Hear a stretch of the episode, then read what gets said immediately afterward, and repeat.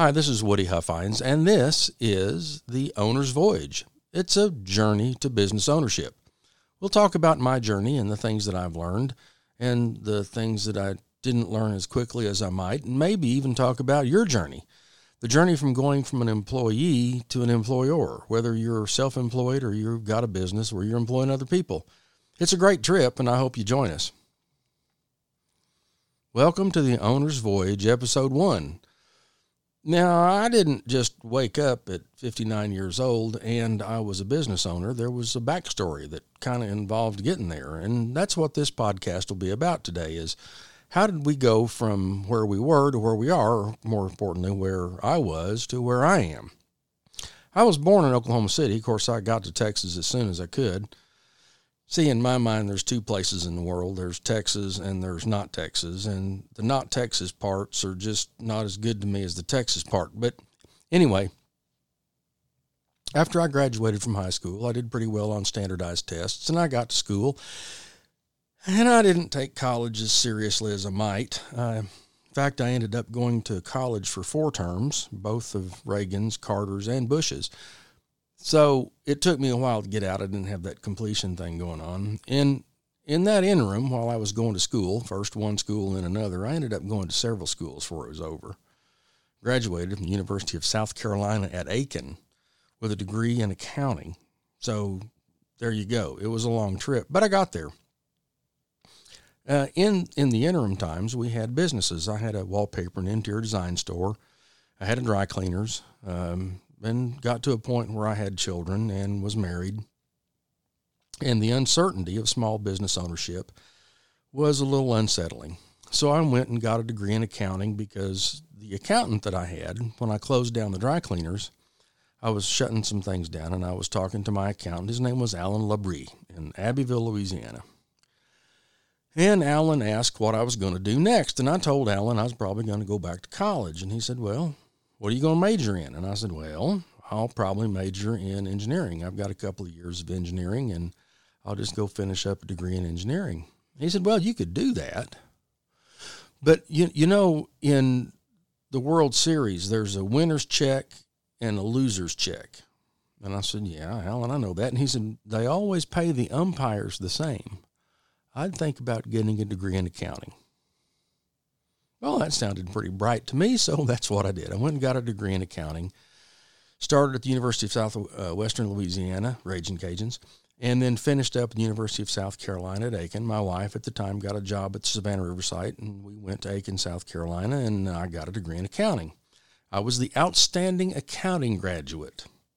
At 32 years old, I was the outstanding accounting graduate, and I was so proud and – my ex-wife told me that that was kind of like being the best ballerina in Barnwell, which was a great line, but it wasn't as funny then as it is now. Anyway, I got a degree in accounting and I went to work at the Savannah River site building nuclear weapons. So effectively what I did is I traded uncertainty for unhappiness. The uncertainty of small business just didn't fit the things that I needed to do to support my family. So I went from the uncertainty of small business to what was pretty much the unhappiness of Fortune 500 uh, accounting. Now, it would be unfair for me to say that I didn't have a good time, and it would be unfair for me to say that I didn't learn a lot, and it would certainly be unfair for me to say that I didn't have some great bosses and great opportunities and learned a bunch of great things. I was working for Westinghouse Savannah River, and that became Washington Savannah River when we got acquired. At one point, I was the manager of government compliance for the business unit, which was a $4 billion business unit, and I did all the government compliance and all the government contracts. Uh, subsequently, went and got a degree in management information systems. So, my undergrad is accounting, my graduate degree is management information systems, and I ended up being either an accounting guy or an IT guy. I'd go from one side to the other and one side to the other, and spent 25 years in that business. The last piece of it was uh, with Westinghouse Electric. And so it started, I started out with Westinghouse in, in 1992 and ended up and left Westinghouse in, in uh, 2018. In between, I worked for a bunch of different companies because we got acquired a number of times, but started for Westinghouse, ended for Westinghouse. The um, the best part about that was that in the nuclear complex, I had a great opportunity to travel and go do a lot of things and learn a bunch of really neat stuff. Some of it I can't talk about still, but I learned a bunch of really neat stuff. And and and it was a it was a great experience. And and I went to the Shaw Group and I was the, the controller for a construction project in uh, Waynesboro, South Carolina, or Waynesboro, Georgia. I'm sorry. It was a nuclear uh, nuclear build. We were building two nuclear units down there, and that was a uh, when I left. It was about a six billion dollar job. Uh, went to work to do a another nuclear construction project in South Texas, and that was an eleven billion dollar job, and I was the controller for those. And um, uh, the one in South Texas got canceled, so I ended up doing a bunch of really interesting stuff with outside counsel on some lawsuits and rearranging some computer systems and then it turned out that Westinghouse wanted a government accounting unit. They wanted a government services unit. So, since I was about the only person left in Westinghouse that had any government accounting knowledge, I became the controller for the government services business unit for Westinghouse. And Westinghouse was owned at the time by a, a, venture capital company. And the venture capital company wanted a return on their investment. And in the government business, the return that they wanted really wasn't going to happen. And it, it became pretty apparent that we weren't going to be able to be successful in the government business because we couldn't get the return that we needed to get because the government business is a relatively low margin business. And really, really weren't making a lot of progress. And here I am I'm 58 years old. The business unit's not doing that well. I've got a bunch of concerns about what's going on, and they came out with a voluntary separation package where they were going to pay people to leave. And because I was in the position I was in, I, I knew who was signing up and who wasn't, and the and the division president signed up for the voluntary separation, which in the in the police business we would call a clue. So I decided to bail, and I was going to go out and get another corporate job. Well, not a lot of people want to hire somebody that's 58 years old, or at least they don't think they do. Uh, they think they want a CFO for 10 years, and a CFO is not going to last 10 years. And after, uh, I don't know, several months of, of looking at alternatives for what it is I was going to do next, and having a bunch of people tell me that they couldn't pay me what Westinghouse had paid me, which I understood. They weren't Fortune 500 companies. There were some small manufacturing firms in the Dallas Fort Worth Metroplex, places that I wanted to do because, and here's the second part, in um, 2010, after my first marriage didn't do well, I had married what is the love of my life, and and it's just been a joy in the last 10 years to be around her and, and my family loves her and she loves my family and, and it's a really wonderful thing. But working for Westinghouse, I'd get on an airplane on Sunday night and I'd get back on an airplane on Friday. So I was married and living in Dallas and I spent about 36 hours a week at home and and I wasn't really willing to continue to do that. Um, I, I was making good money, but with Westinghouse, you know, the, the business unit that I was in, we were struggling because of the government business.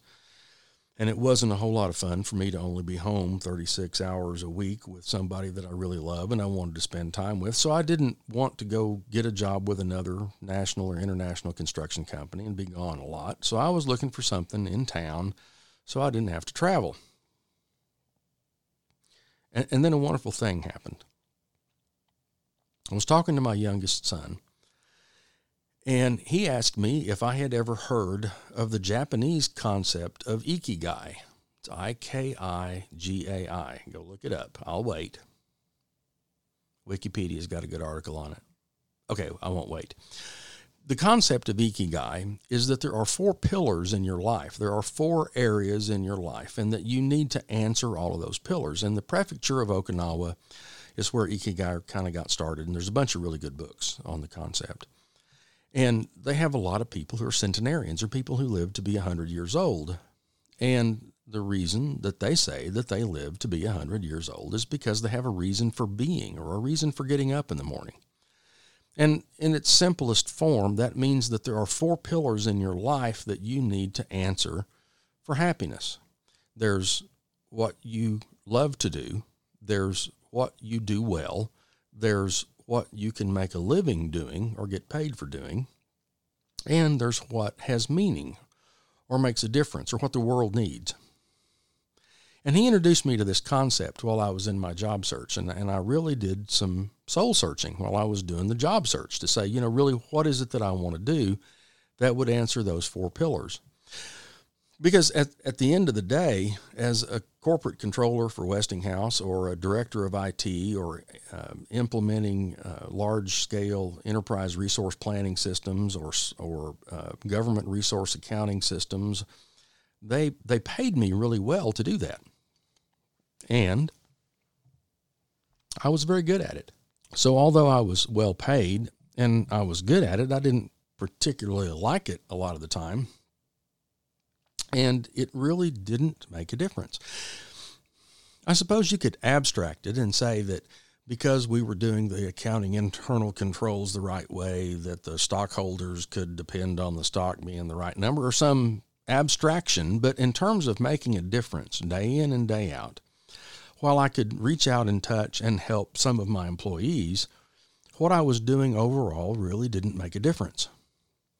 So, with the concept of Ikigai in front of me, I sat down and tried to figure out what is it that I want to do next. I don't want to travel. I don't want to be away from my wife. I really don't want to be a part of a, another bureaucracy. I don't want to do something I don't want to do or that I don't enjoy. I do want to do something that I'm good at. Hopefully, I can do something that I can make a living doing. So, what am I going to do? So I spent some time looking around at, in my case, some franchises and decided that I was going to get a franchise that answered those four pillars of Ikigai for me. And ended up doing one in computer services, which really makes a difference. It makes a difference in the homes and the small businesses that we get to help because we get to reach out and touch people and help people accomplish the things that they want to accomplish with their technology. And because of my background in IT, I'm pretty good at it, and I really love the technical stuff. Uh, we don't necessarily know about how well I'm going to make a living doing it because we've only been in it a little less than a year. But the point is, I've now found something that answers that that ikigai concept. That there's four pillars, and I've got a little piece of each one of those, and I'm having more fun when I get up in the morning than I've had in 25 years. And and that's been I guess, the epiphany that I had that there was a lot more to making a living, or a lot more to, I'm sorry, there was a lot more to making a life than there is making a living. Because now I sleep with my wife every night and I don't get on airplanes and I don't travel and I've got the ability to reach out and help people and I've got employees that I can touch and that I can train, that I can do things with. As a result, I'm having a lot more fun than I've had in a very long time. Now, that doesn't mean that it's easy, and it certainly means that there aren't struggles, and it doesn't mean that there weren't things that I had to learn about how to start a small business in the current business environment. Don't even get me started on COVID 19. That I had to learn about how to do business now that was different than the way that I did business in 1980 with the dry cleaners, because the business environment has changed. And while I have a great deal of experience and a great deal of knowledge in accounting and in IT, there are a lot more skills in running a small business and being involved in a small business now than when I did it. So, effectively, what I did 25, 30 years ago is I traded uncertainty for unhappiness, and now I've traded unhappiness for uncertainty. And and one of the things that I'm very excited about having done that is that now I'm able to mentor some of the other small business owners and help them with some things that I've learned and bring to bear the experiences that I had that meld the things that I did in large scale construction projects with small business and large scale IT projects with small business and large scale organizational issues with a franchise. And it is an absolute transformation for me because I get to do something now that is so much fun every day. I get up in the morning, and most of the time I'm awake by 4:30 because I'm just excited to start another day. Now, let's talk about the reason for the podcast. with the franchise that I'm involved in, one of the lists that I'm on for that franchise is people who are thinking about buying a new franchise. I'm one of the franchisees that they call and, and I get to counsel them or get to talk to them and, and give them some concepts about what they need to think about as they go forward in that business. And I enjoy that so much that, well, why not do a podcast? I got a YouTube channel. Let's just do a podcast too. So I started thinking about something else that I can do that makes a difference. And that's what this podcast is about. This podcast is about me reflecting on the last year, year and a half, going from somebody who was a Fortune 500 guy to a, somebody who's a franchisee and a small business guy, and the things that I've learned in that transition, and the things that I value in that transition, and the skills that I could take from the Fortune 500 world and put them in the small business world, and the things that are interpersonally different, and the things that, well, there's just a bunch of differences. And there are a lot of things to think about, and there's a lot of things to do, and it's a lot of fun to conceptualize them and talk about them, and a great deal of fun to teach them. And I hope that's what we can do on this podcast is use what was my epiphany about how you find a way to make a life instead of just making a living, and the things that I've done for big companies and the things that I'm doing now for a small company and in a small community with a small organization that are so much fun that I just can't stand not sharing them. And I sure hope you join us. So, this has been episode one for the owner's voyage, a journey from, may in my case, Fortune 500 to Fortune, well, we're not even listed. I hope you join us for these because I sure have a lot of fun talking about it. It's Woody Huffines with the owner's voyage.